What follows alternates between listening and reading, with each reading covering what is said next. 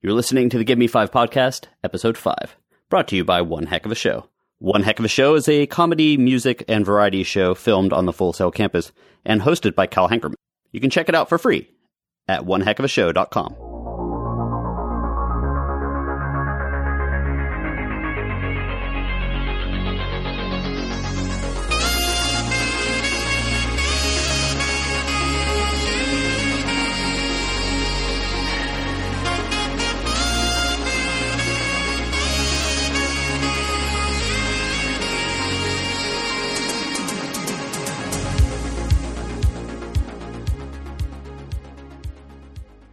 Welcome to episode 5, everyone. Tonight we are going to talk about the five things on our radar for this week. As always, we will be talking about The Night Begins to Shine, a new comic book, Redlands, Atomic Blonde, and tonight we'll be featuring our first guest, Cal Hankerman, comedian and host of One Heck of a Show.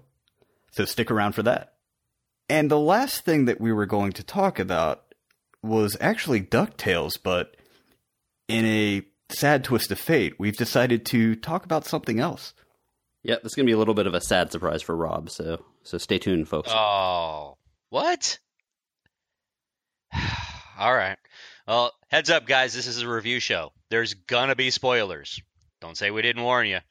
We will introduce each topic before we discuss it, so that gives you an opportunity to skip forward, come back later, check it out, see what you, see what you think. So don't say we didn't warn you. All right, guys. So uh, what's been going on? Anything new? I finally got around to seeing a movie I've been really excited about called The Belko Experiment. And, Oh, I saw that. What'd you think? uh, I thought it was terrible. Oh, well, yeah, I can't fault you. Thought it was absolutely awful.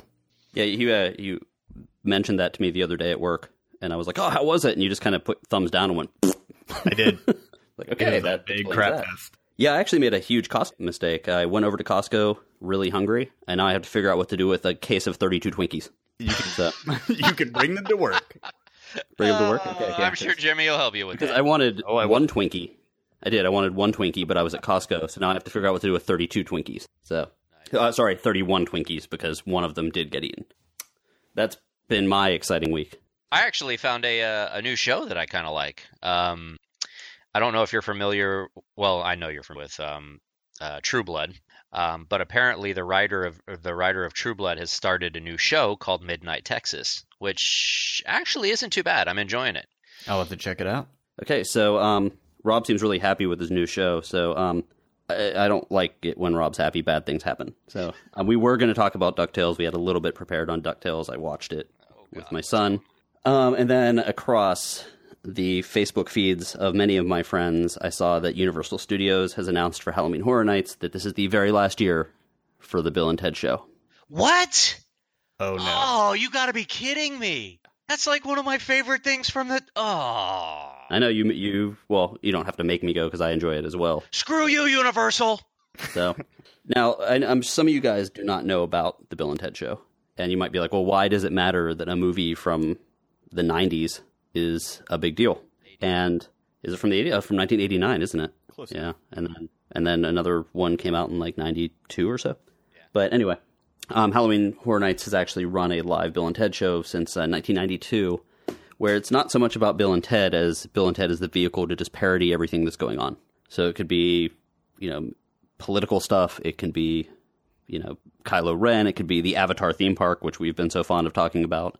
They It could have be- sex with their tail. They do. They do. So they parody as much stuff, you know, superhero movies, anything they could possibly think of. And it's apparently going away this year.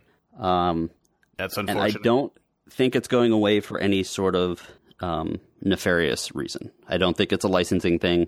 I don't think it's a lack of interest. But you know, they the the guy that runs it, the producer of the show, um, did say something along the lines of this year's this year's show is everything you'd expect from Bill and Ted's excellent Halloween adventure.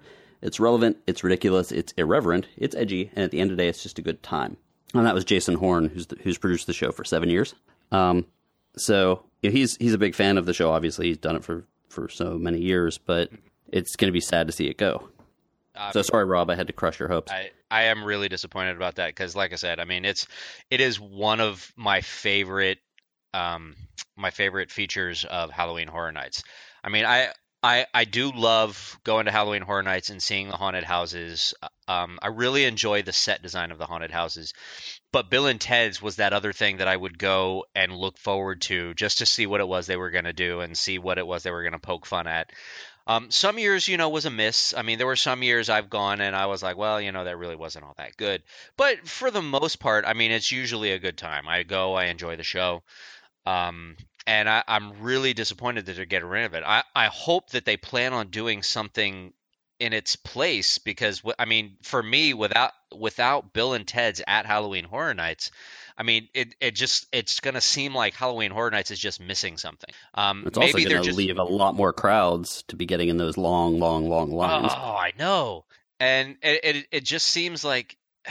I mean, do, do you, are they planning on replacing it with anything? Okay, so here's where I might brighten your day a little bit. Um, I did I did a little bit of research. I don't have any idea the validity of this validity of this. Um, but you know the location of the theater. It's all the way in the back of the park. Yeah, it's, uh, where it's, the Fear Factor is, I believe. Yeah, and it's right next to the Harry Potter, the London portion of Harry Potter, right? Right, um, correct. So I think what there's King's what, Cross. Is that what it is? King's Cross. Yes, I believe so. So I think what I read, and I don't know if it's true or not, that they're thinking about doing a um, uh, oh shoot, I had it written down, but I kept it as initials. Um, A. Oh yeah. Okay, so I think what they're going to do is a Ministry of Magic experience for Harry Potter, and what it's going to be like is an kind of an all-encompassing, almost one-on-one tour of the Ministry of Magic, like kind of like a cross between just walking around in Diagon Alley and using the wands with the um, little LED things that or the RFID things that allow you to like move stuff, and with a host, kind of like when you buy your wands at Ollivander's. So they bring you in, okay. they tour you around the Ministry of Magic, and you get to do various things with your wands and stuff like that. Well, I mean that'll that'll be interesting and that'll be fun and I'll definitely I'll definitely go to that because I mean I'm I, I really love the Harry Potter area. I think they've done a fantastic job with it. But I mean that that has nothing to do with with um Halloween Horror Nights. Sure. And and there there are other locations that they could continue to do the Bill and Ted show at. I mean, they have other stages in Universal. Yeah, they've got Studios. the Pet Actors stage, which yeah. is not too far away from there. Yeah, I mean they've they've got other venues that they could actually put the show at. So it, it, makes me wonder whether or not there's there's some kind of issue with the show, whether it be licensing or something like that. But I mean, like I said, I mean for me, Bill and Ted's has been a fixture at Halloween Horror Nights, and I'm really going to be disappointed to see it go. Um, if they just if they just axe the show and don't put anything else in it, I, I, I mean, I got to say that that Halloween Horror Nights will definitely lose something for me. Um, I, I don't know that I could honestly like. I mean, I don't know that I could honestly give them like any five star ratings after having Bill and Ted and then having them take it away and then not not fill that void. I mean, if they don't fill that void, I'm going to be really disappointed. Rob needs his void filled. Universal, fill Rob's void. Fill my void, Universal. Do it. And if that void does not get filled, you can fully expect next year for the Give Me Five Excellent Adventure. ah, yes. Yeah, that that that is kind of disappointing. I'm sad to hear that. But that means we will be going to Bill and Ted's Excellent Halloween Adventure several times this year, and I may I may make an effort to go to the very last show. We will definitely be covering Halloween Horror Nights in full, especially um, because I know specifically Rob and I go probably eight times every year, if not more. Yeah, usually at least that. So, uh, Jimmy, uh, I believe you pulled a Greg this week and want to review a comic book. Yes, I do. Um, and the funny thing about that is you are the one who introduced it to me, not because you read it, but you read a description of it. You showed the description to me. You shoved your phone in my face after a meeting and you said, You've got to read the description of this book. And based on that description and the cover art, I immediately called my local comic shop where I hold a subscription and they had never heard of it. So I called another comic shop. They had one copy left. I went and grabbed it. The book is called Redland and it is created by Eisner Award winner Jordie Bellaire and Vanessa Del Rey with Clayton Cowles. Um, the book is set in uh, the fictitious town of Redlands, Florida. Uh, relevant in 1977. And the town is very set in old ways. Um, you've got your, you know, boss hog kind of sheriff, and they are hunkered down in the precinct, or not even precinct, because it's such a small town. It's just a, a sheriff's office with that kind of one cell, you know, the one drunk tank. But they're uh, everyone's frantic inside, and there's this tree on fire outside. And you don't really know what's going on at first. They're boarding up the doors. There's quite a few cops inside. They're they're prisoners in the cell, and the prisoners the whole time are kind of snarky, harassing almost the um, the people on the other side of the bars. But you don't know really what it is at first that they're boarding up against. It could be you know zombies. It could be you know they say the town is under siege. Well, they kind of allude to hanging these three witches, and I pronounced that wrong intentionally. Um, because that's not the exact word that they use.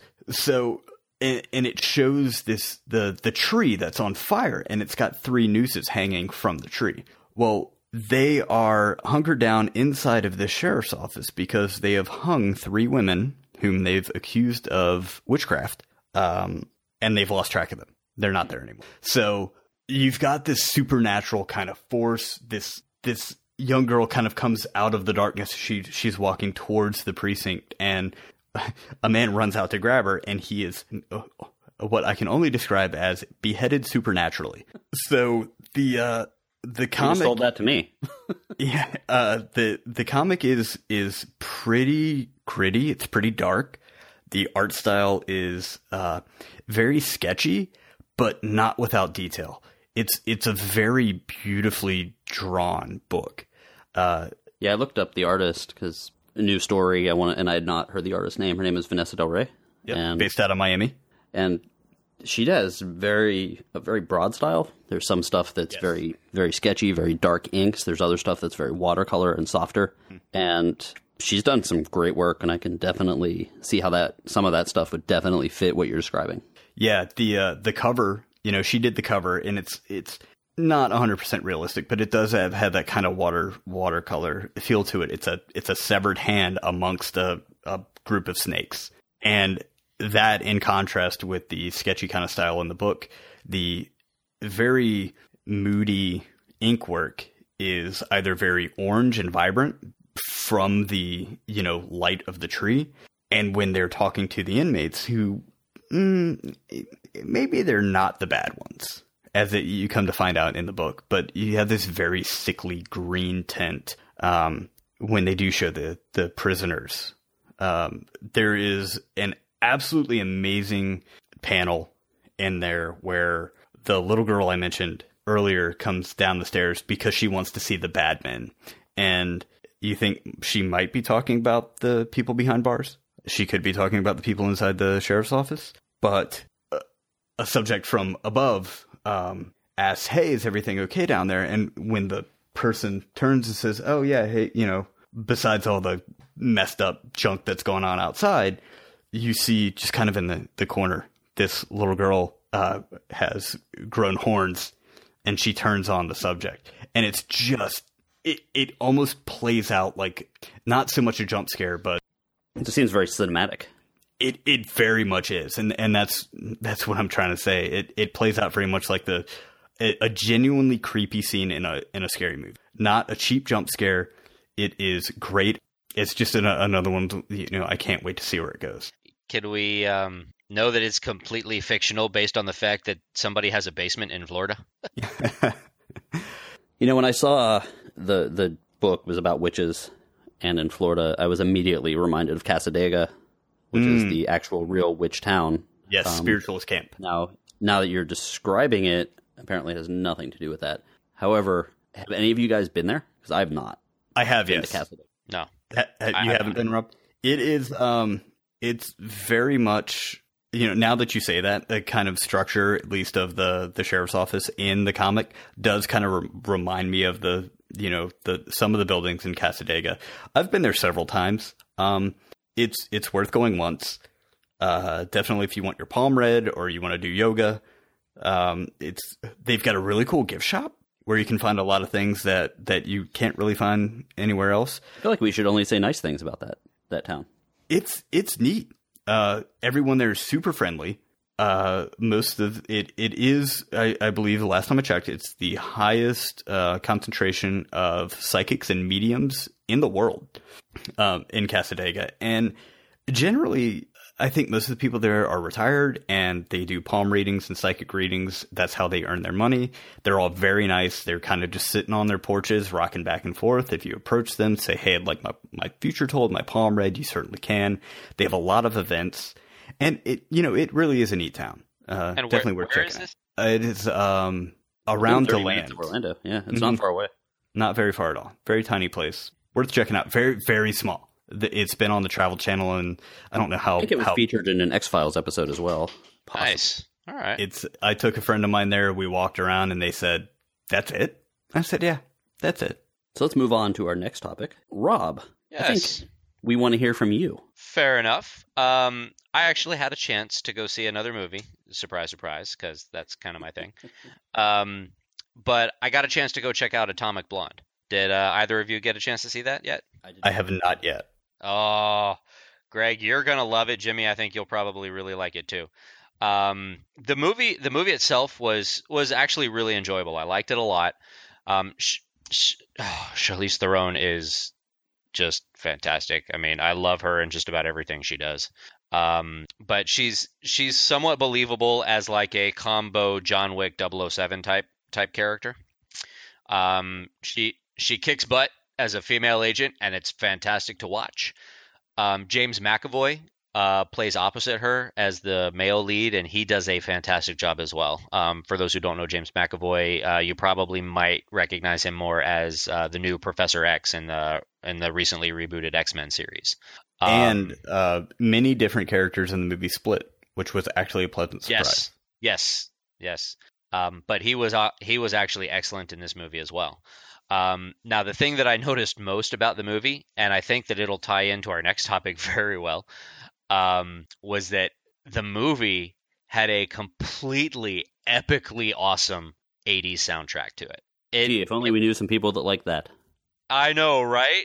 It was set during the fall of the Berlin Wall, so it was set in East Mm. Germany um, around the time that the Berlin Wall was falling Okay. or actually in or at the time the Berlin Wall was falling because it was actually they they kept playing it like in news clips and stuff while they were going back and forth between East and West Berlin.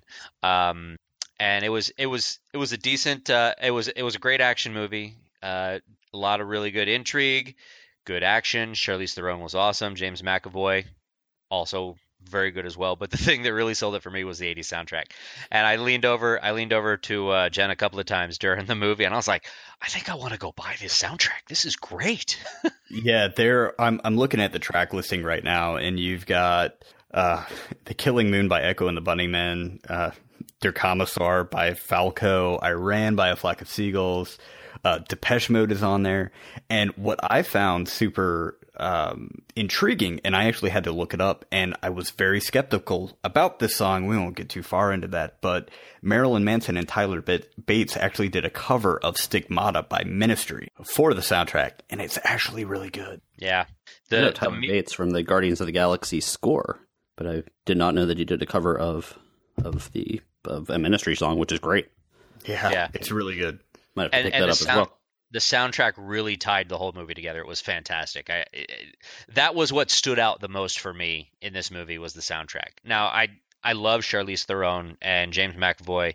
They were both fantastic, but the soundtrack was what sold the movie for me. It was Yeah, what I noticed, what I remember from that movie when I saw the trailer, it, it seemed very, first of all, cool. Like you know, wearing sunglasses, you're cool, but also a very cool tone movie. Like the color grading. If you guys don't know what color grading is, it's the overall color of the movie. It's the you know altering the color of the movie.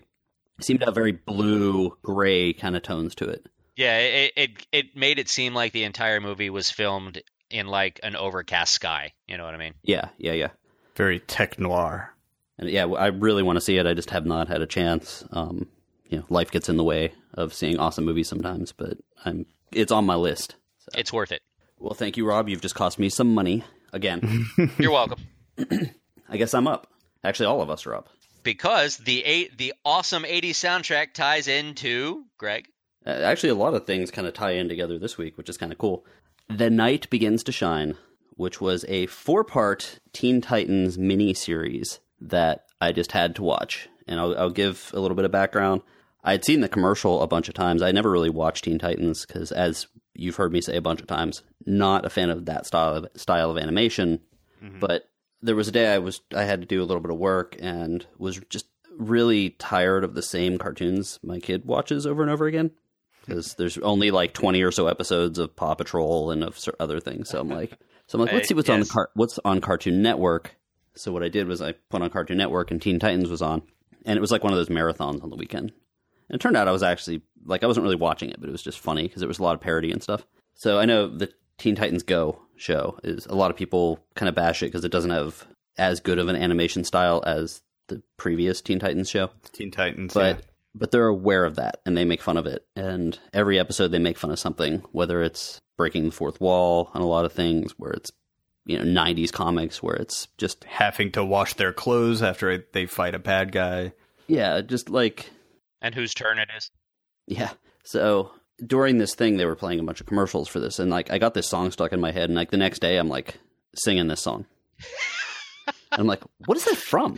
Say no more, because when I look at you, I can see the story in your eyes. yeah. When i look at you i see the story in your eyes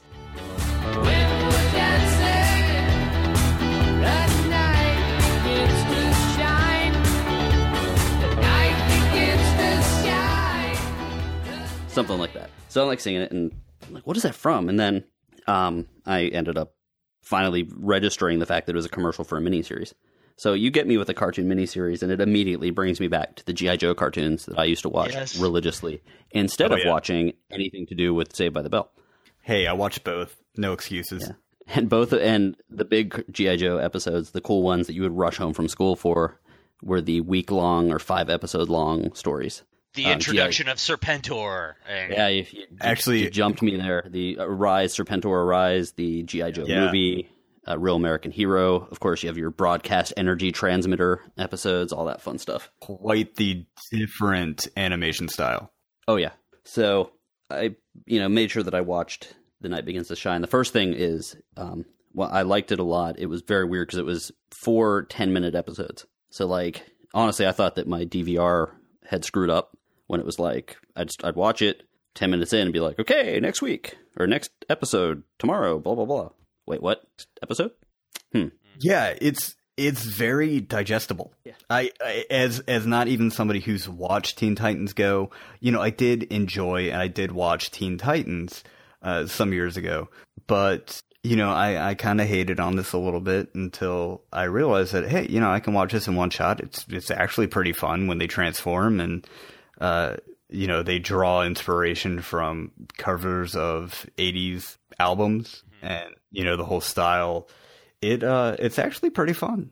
So yeah, I can give a quick, a quick summary, I guess. Um, And so their, the episode, I don't know if you noticed, but their logo looks a lot like our logo. The podcast. Yeah, it definitely that is the other thing when It's I a started, temporary logo. When I did register it, it does look at the moment like our logo until we actually finish our logo. Um, so the quick summary: basically, there's a band called BER. They have a song called "Night Begins to Shine." It is Cyborg's favorite song, and when he listens to it, it transports him to the to a land that looks a lot like '80s albums. He goes there with the rest of the Teen Titans, and they happen upon a dragon who wants the song for himself, so that he can do all sorts of evil, nefarious things. And he basically battles with them, and the rest of the Teen Titans get kicked out. Cyborg gets stuck there, and that's kind of where the episode goes from.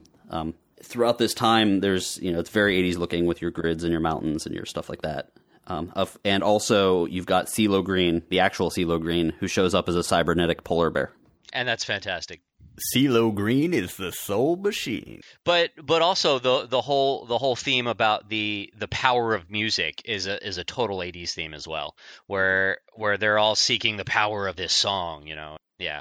And there's also another band in there, um, Fall Out Boy, who basically transform into vehicles that are weaponized. So it could be Mask, it could be Voltron, it could be any of those things, and they do form together into a giant robot with a sword.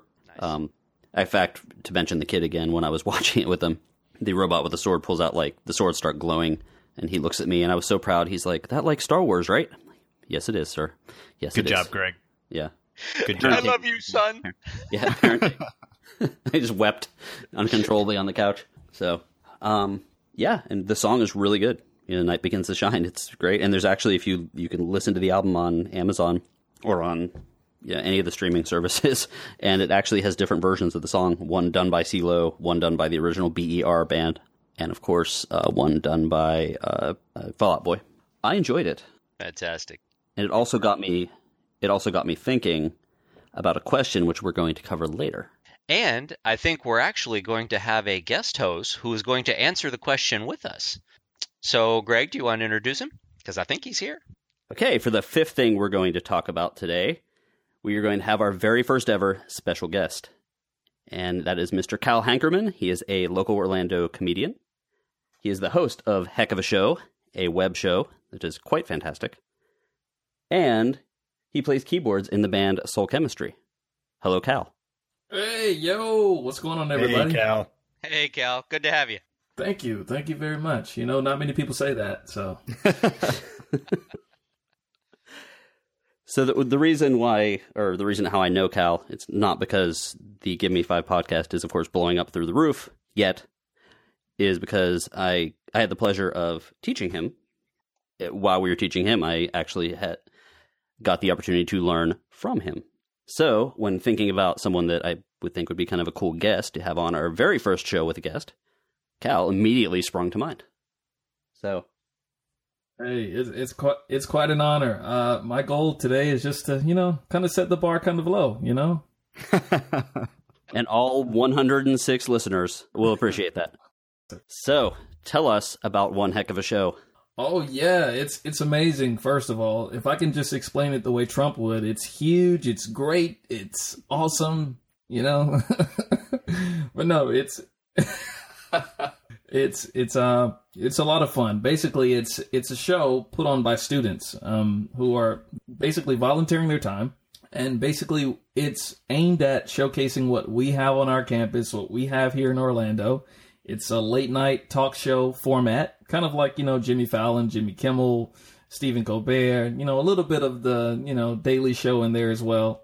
Um, a little David Letterman esque, you know, you get the point. And so we have a live band, everyone looks so good. And it's mostly about promoting talent, promoting great ideas, promoting Orlando, promoting Full Sail, you know, and showing the cool stuff. And I get a chance to say some jokes and do some bad dances along the way. So, That's awesome. yeah. Yeah, I watched it. I've watched it two times now to prepare. Um, and f- first of all, you're you're not kidding. It definitely has the late night show feel, or any of the late night shows, not just specifically late night. The um, opening sequence it just brings you right in there, and um, you got some energy, my friend. You know, I eat a bag of Yes, Skittles before every show.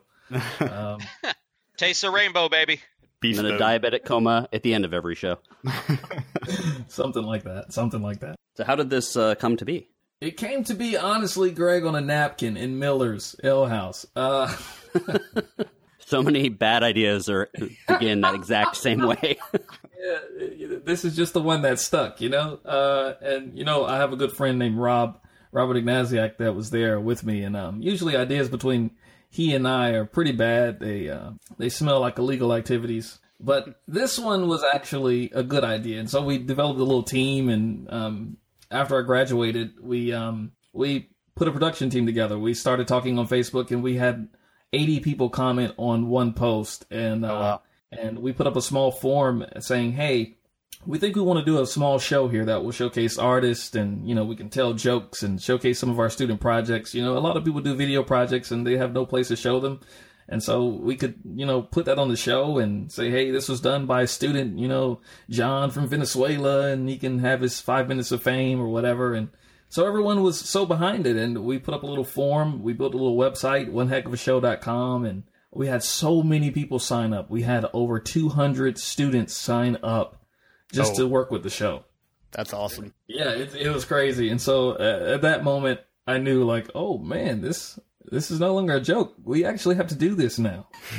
so, Now we're committed. Well, I'll tell you what. If we we would be super excited if we could get 80 people to come. Pretty much.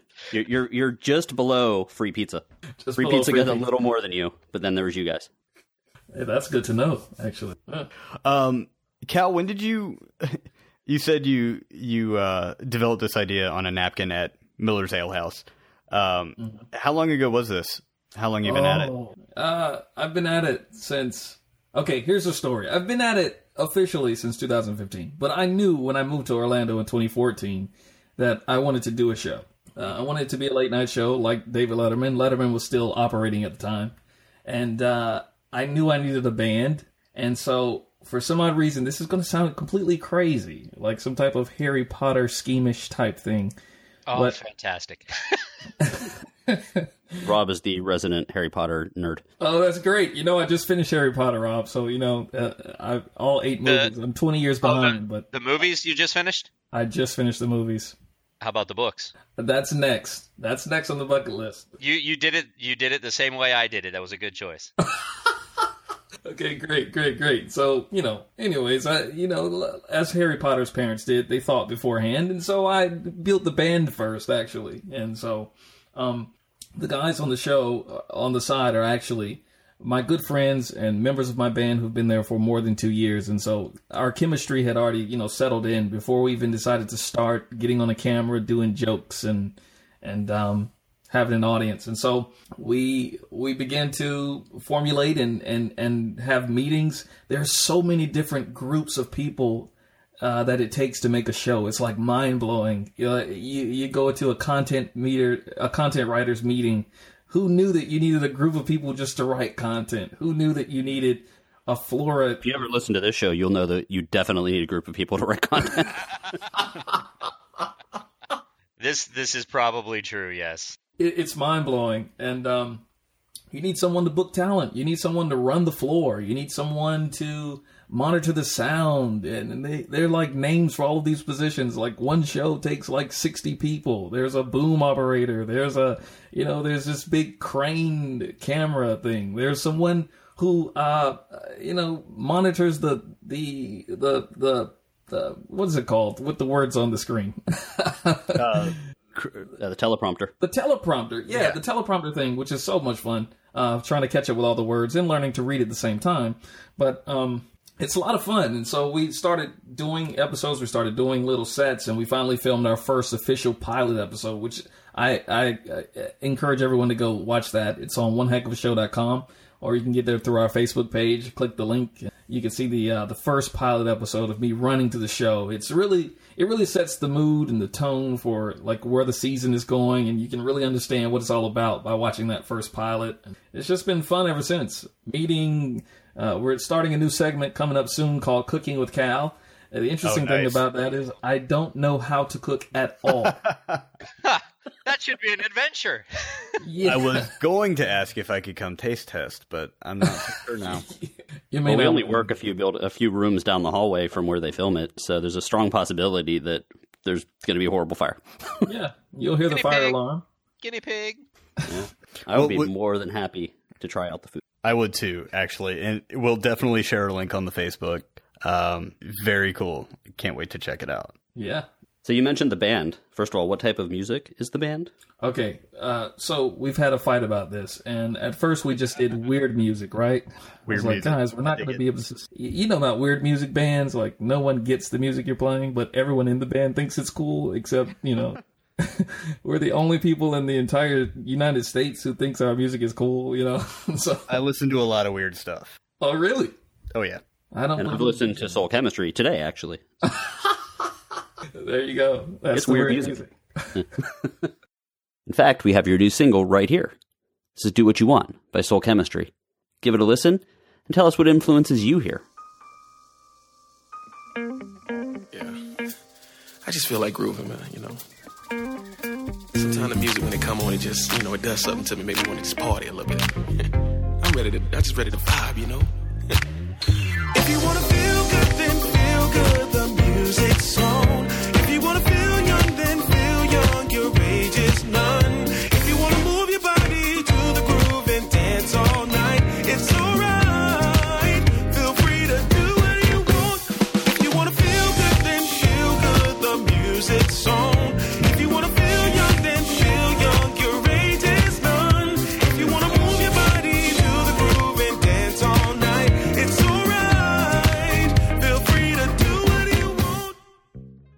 know, um, just recently we've started doing some pop and some R and B and some you know kind of rock type stuff. Wow, super eclectic mix.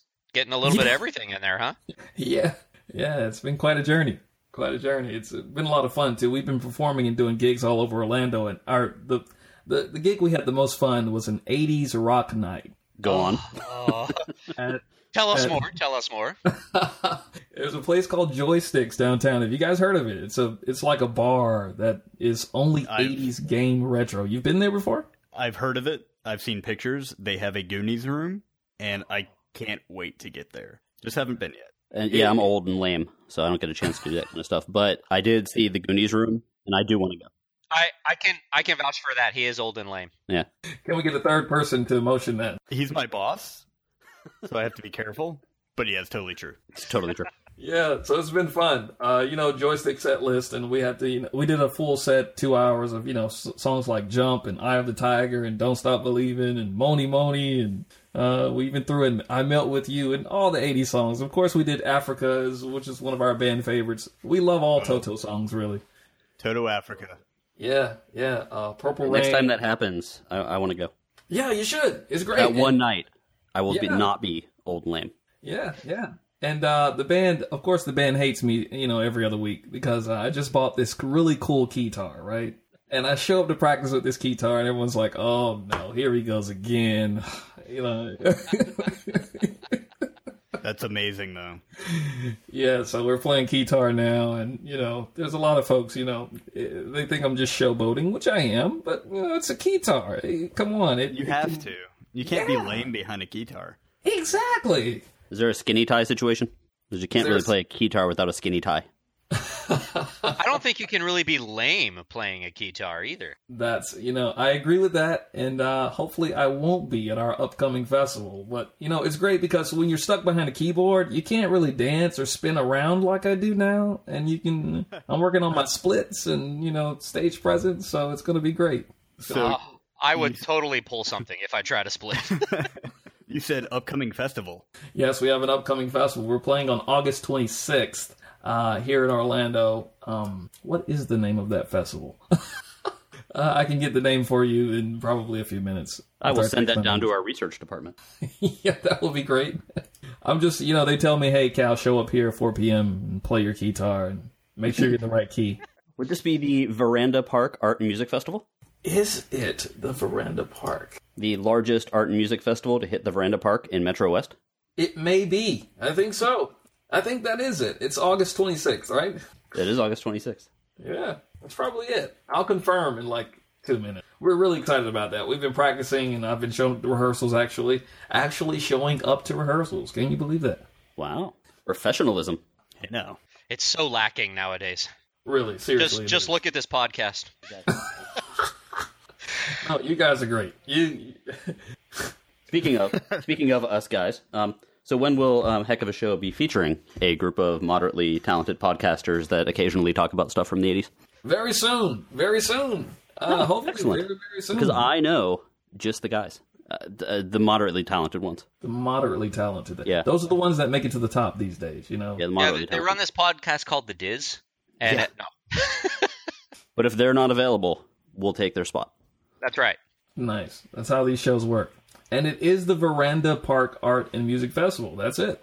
Man, our our research department is fantastic. Yeah, you guys are and great. severely underpaid.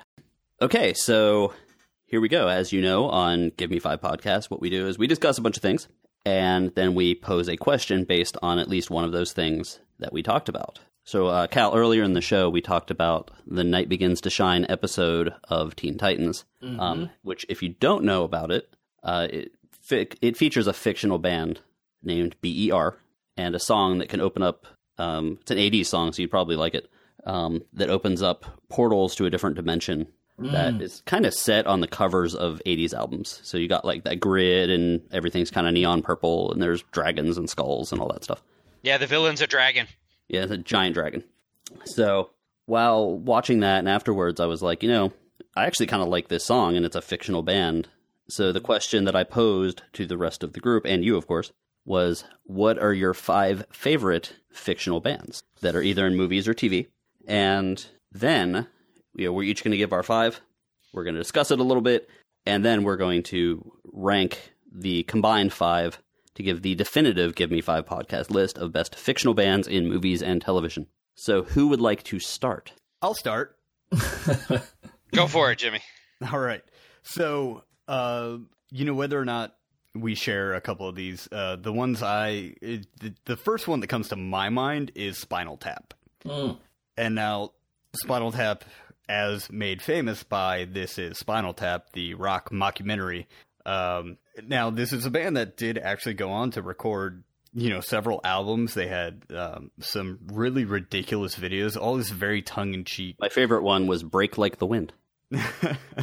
I I just I love uh, you know Stonehenge from the movie. Uh, it smelled the glove. Uh, You know they were just absolutely ridiculous. Um, I, I'm I'm gonna com- not combine, but I'm gonna make a weird connection between two two of these.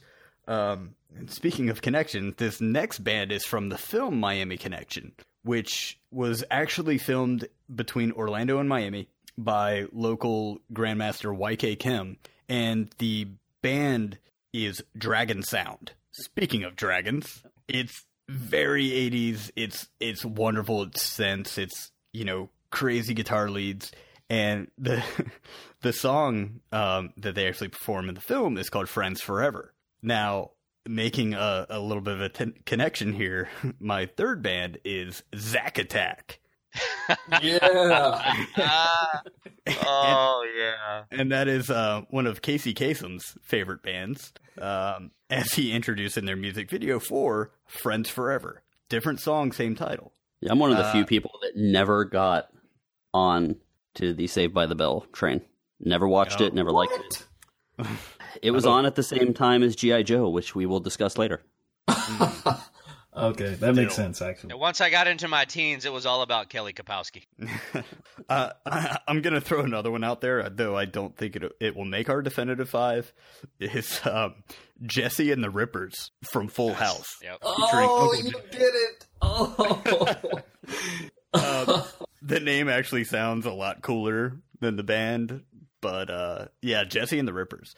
And last but not least, I'm I'm very excited that I'm the first one who gets to say it because I know probably a couple of you guys at least will.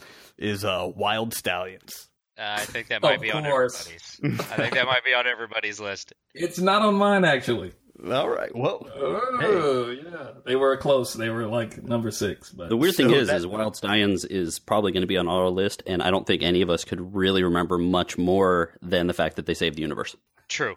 that And announced their names, and they couldn't play. They couldn't play musical instruments at all.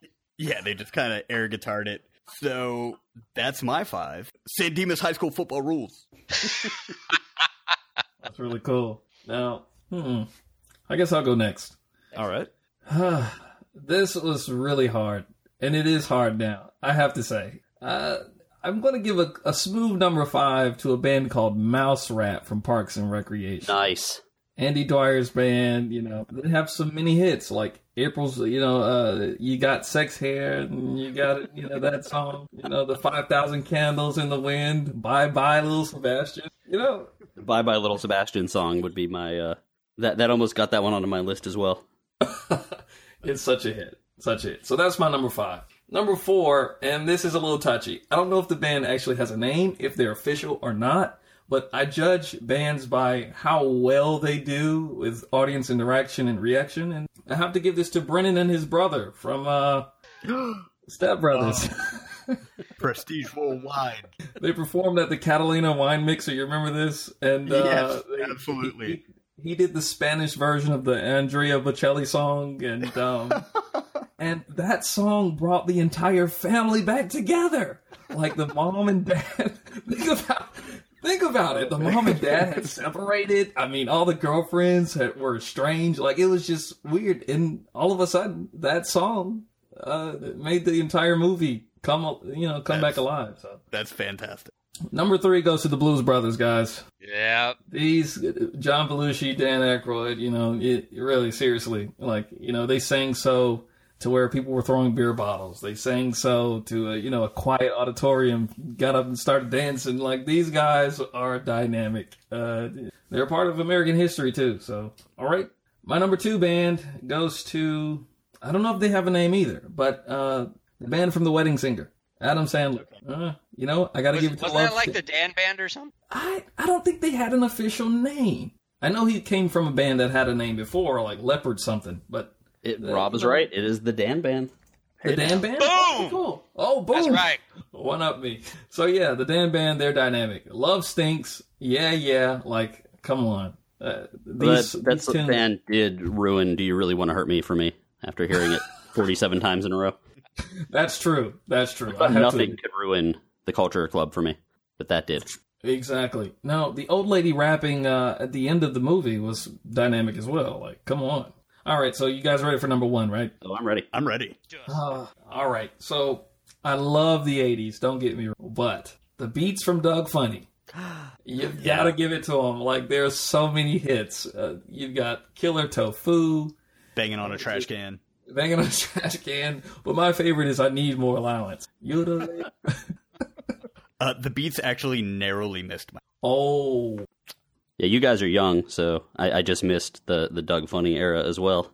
Yeah, I, Between I was I was not familiar with them, but Oh, um, You're like five years shifted from us. yeah, but um, the Blues Brothers actually just missed my list, and I felt Hmm. bad about not including them on my list. They're in my honorable mention. Um, but um, yeah, they they just missed my list. I guess I'll go ahead and go next then. Awesome.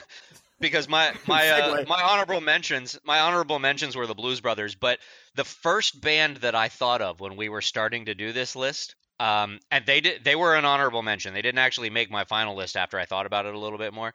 But the first band I thought of was Marvin Berry and the Starlighters. Yes. oh. Now, to if the you remember, Future. they're the they're the band that uh, Marty McFly got up on stage with and played Johnny B. Goode. So that was actually the first band I thought of. Um, and then I also thought of um, Dethklok because I, I I watch Adult Swim or I used to watch Adult Swim all the time, um, and they were on Adult Swim a lot. Um, and then of course the Wonders, or as I always liked to call them, the Oneders, um, because they because of that that uh, ill-advised ill-advised uh, way to spell their name, because they were number one, so they put O N E dash D E R S. So everybody kept going the Oneders, but um, but yeah, so that those were my honorable mentions, and and I will say I really debated about including Milli Vanilli on this list also. Oh, that's dirty. Good one. That is dirty. that is. I believe that falls under too soon. It was too soon. so so Milli Vanilli almost made the list, but no, I decided to keep them. Um, my uh, my number five was Wild Stallions. Um, where I'm I'm very broken up about the whole Bill and Ted's thing, leaving Halloween Horror Nights, and I, I had to give some love to Wild Stallions. Um, my number four was Sexual Chocolate. uh, from Coming to America with Eddie Murphy. He was absolutely hilarious. I, every time he's on stage and he's doing the, Oh, the arms wide thing, dropping the mic, I'm like, oh my god, just fantastic. Um, my number three um, is probably very famous for a song that has been stuck in every one of our heads at one point or another. I almost don't want you to say it. I don't want to say. I don't know what it is, but Um, if anyone is familiar with the Phenomena, Oh yes, no. that belongs to Dr. Teeth and the Electric Mayhem. yes. They almost made my list, but I thought you guys would have thought I was weird. Rob's the Well, weird I, one. They know I'm weird, so it's on my list. Um, my number two was, of course, Spinal Tap. Um, I, I don't think any list is complete without them. Um, but my number one, and I and I think I uh, stumped Jimmy and Greg when I told them, you know, what what my number one was because I just gave them the name of the band and they were confused. But the name of the band is Figrin D'an and the Modal Nodes. And they're like, "Well, I don't know who that is." And I Cal, said, do you "Yes, know who that is? Don't. Yes, you do. You you do know who they are, and I'll tell you why. Because you're not familiar with the name of the band, mm-hmm. but you know their song. You probably know them as the Cantina Band from Star Wars. Whoa! Yes, Yes. absolutely. So they were my number one because that's a song that just about everybody knows, even if they've never seen. But they're so weird looking. They are, and those instruments are kind of funny looking. And they play weird music. Yeah. Okay, looks like I'm up.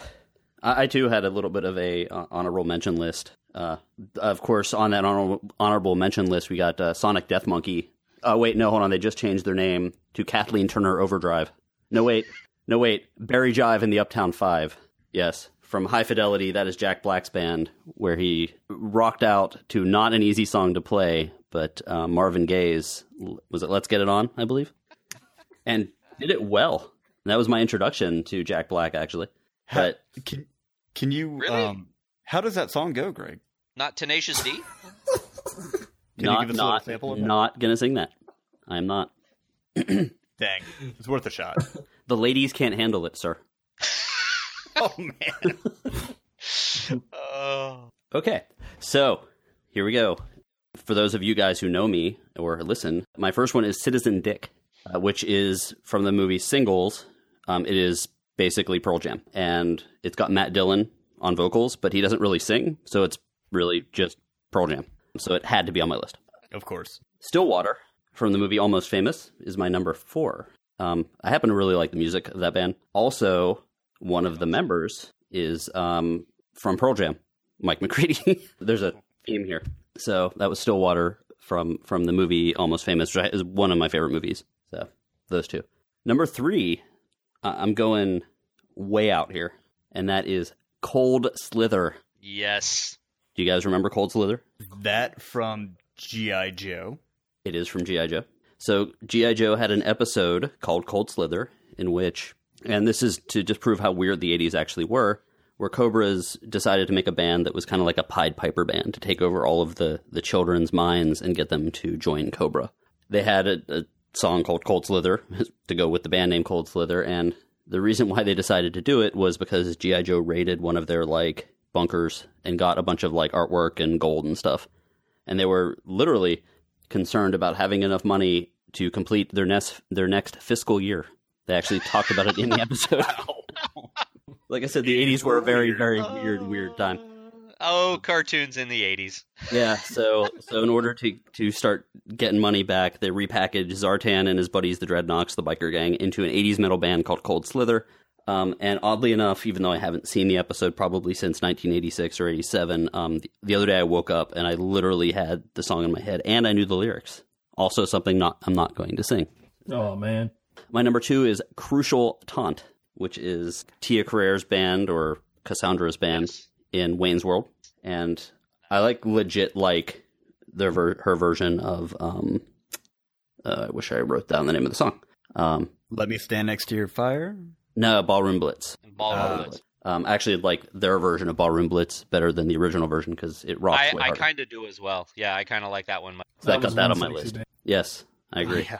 And my number one, which won't be a surprise since it was a couple other people's list as well, but that would be Wild Stallions because again, they save the universe. They have to be my number one. So. What what was the name of the club that Crucial Taunt played at? Oh, it was the the Communist Bloc or something like that, wasn't it? It was like a a, a Russian theme club. I, I thought there was another Oh. one. Oh, research department. the research department is getting uh, is way underpaid. Hold on, you guys. While the research department is doing their thing, you guys need to start uh, opening up the conversation as to who you think the top five should be. You know, I see a lot of potential in you guys' list. Uh, I'm thinking of Manette Manette. Like, why did I think of that? I feel, I feel like a failure. No, it's, I didn't think of it either, and I I really don't want it on the list because I don't want to think about it. Oh, I just found a website. I just found a website that would have made our lives a lot easier. The rock, it's the Rocklopedia Fake Bandica. it's an entire, Oh my gosh. it's an entire wiki page of fake bands that I did not know existed until right now. Ah, preparation. Yeah, right. Unbelievable. Dang it, Greg. Now this episode's meaningless. Yeah, right. I am actually on that page right now, and also from Wayne's World, as mentioned, are the Shitty Beatles. Yes, they suck. They really do. suck. so, getting to the list. the Um, club is apparently called the Gasworks, by the way. That's it. That's the one. Um, Thank you, uh, research department. I'm I'm gonna have to. Uh, uh, you know, the Beets were an honorable m- mention for me, but that was it was very very close to making my list, and and I would have to put forward the Beets. Okay. I'm. If while while I do love them and they did appear on most of our lists, I don't know that in a defin- in a definitive top five that I can include Wild Stallions. I could prob I could probably be convinced. I could probably be convinced, but there's there's a couple of others that I think probably deserve those spots. Um, Well, I think to try to convince you, I think the Wild Stallions deserve to be there because it was ro- music and I'm rock convinced you win. music. Wow, Okay, there we go. that was easy. what I was going to say was music and rock music and all that. There's a part of it that is the music, but also a part of it is the memorabilia, the way it's memorable and the performance. And all of us, as soon as we started making our lists, had this cross our mind. hmm So, Fair enough. like, you would I never call, for example, in, in real bands, you would na- never say that Kiss is one of the most talented bands of all time. But if you're talking about good stage shows, they would probably hit the top five. So that's why I am going to push forward Wild Stallions if that is agreeable to all of you guys. I agree. I think we should push forward Wild Stallions, uh, but I think they should be a safe number two. Okay. I will. I, I- will type that at two. Based I- upon, go ahead, go ahead, Cal. No, I really want to hear. You started with based upon. Come on, let's I hear that. I was gonna say based based upon sheer recognizability. Is that a word? Recognizability of their music. I would have to push forward either um, Figure into Anne and the Modal Nodes or Doctor Teeth and the Electric Mayhem. yeah. So Phenomena is figuring the end, right? No, Manama. No, Phenomena is Doctor Teeth. Doctor No, Teeth yeah, and the Electric Mayhem. All right. Okay. Cool. Figure, yeah, in, definitely Figure Doctor into Teeth. Anne is the Cantina band from Star Wars. De- definitely Doctor Teeth. I think Doctor Teeth. and I'm not trying to push my healthcare agenda here. I mean, um, my uh, my list here, but I think Doctor Teeth should probably be number three. But I, I can I can I can live with that. They were number three on my list. cool. I'm I'm going to kind of reverse track here a little bit, and based on not only name recognition but the talent that compri- comprise this band and the director of the film, who is the director of one of Rob my Reiner. favorite films of all time, not Rob Reiner, John Landis in The Blues Brothers. The Blues Brothers, I can't get it out of my head as something I should have put on my list, but didn't because I assumed that other people would. Because, one, I had a blues period in high school about my junior and, and senior year where that's all I listened to. And Did you dress like that? I wish I should have. But, but I definitely was a big fan of that. And I got like a double album of theirs. And it was probably the only person in that school parking lot playing that album over and over again, but I did. So, you know, not Yeah. only do I think Blues Brothers is, is, should be on there, I think it's a strong candidate for possible number one. Uh, you know, for me, Blues Brothers was competing at number five with uh, the Beets. I, it's just hard to kick the Beets out because at four, I was going to put Spinal Tap. I would probably say Spinal Tap should go on that list somewhere. Yeah, I, was, I also have Spinal Tap as a. As, I'd have to say number one. I have a number one. I don't know if my number one is you guys' number one, but I think they're definitely number one. uh, what is that? Milli and Vanilli deserve number one. they are the best that Yes! we've mentioned at this entire conversation. They are the number Yes! one fake band in all of the universe. in all of the universe. Oh yes, Very compelling Thank you. argument. thank you, thank you. So, is that uh, that's going to take the place of uh, the Doug band, though? You you willing to back that? Yeah. This I- very very very I am. important list that I'm sure everyone will immediately go on Spotify and start listening to stuff. That's right. I'm putting my vote forward for Milli Vanilli. I can totally get behind that. You guys I are was very like- very easily swayed. Oh, I can I can remember uh, being really young and hearing Mil- Milli Vanilli, and and when it came out that that wasn't actually them, I was very confused and um, really shaken to my core. well, you know, you can always just blame it on the rain. Oh, Oh. that's horrifying. Okay, so I, I think I think I'm ready to call it here. So this is the order I have. You can yell at me afterwards. Ready? Um, I believe I've got number five, the Blues Brothers. Number four, Doctor Teeth. Number three, Wild Stallions. Number two, Spinal Tap, and number one, under protest by me, Milli Vanilli. Oh, I can live with that. I can live with that too. kind of feebly We- anyway, so it's okay. We can leave it under protest. Cal is very And convincing. it. He's very, very I agree. I mean, it just feels right. It's only right. You know, when he said it, uh, it's like truth settles in, you know? You have to accept it. Feels so wrong, but it feels so right. Oh man. Okay, so that closes out the definitive Give Me Five podcast list. So, guys, thank you for spending your time with us, and I'd like to extend a special thanks to Cal Hankerman for joining us. Hey, thanks for having thanks. me. Yeah, Thanks thank for coming, you so Cal. much. Uh, check out Soul Chemistry. Check out the show. Follow our link. We will be definitely posting them on our Facebook as well. That is the Give Me Five podcast. Remember, the five, as always, is F I V E.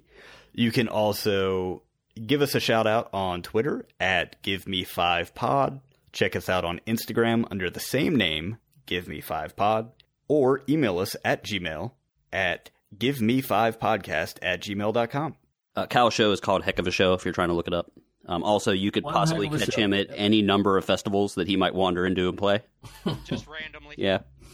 Just look for I Key think Talk. I'm supposed to be here on the 28th, so, you know, that'd actually be a pretty good shtick. Just walk into festivals. He walks in and just sets up and starts playing. Yeah. I mean, a Kitar, who's, who's going to kick him out? Hey, where's they're the like, band? um, Not me. they're like, um, sir, this is a Renaissance festival. yeah, so that has definitely happened before. I tell you that. So, any last words, Cal? yeah, guys, uh, connect with me on social media. You know, LinkedIn. no one checks LinkedIn, but I'm on there, Cal Hankerman. Uh, so definitely check that out. Um, and I'm everywhere all over the web. Um, Cal Hankerman, H A N K E R man. Thanks for having me, guys. Again, uh, this has been great. It's been a lot of fun. Congratulations to Milli and Vanilli. Um, we know that you need this award. It's more like healing. actually, sending isn't it just in the mail. congratulations to Milli? We won't get too far into that. Too soon.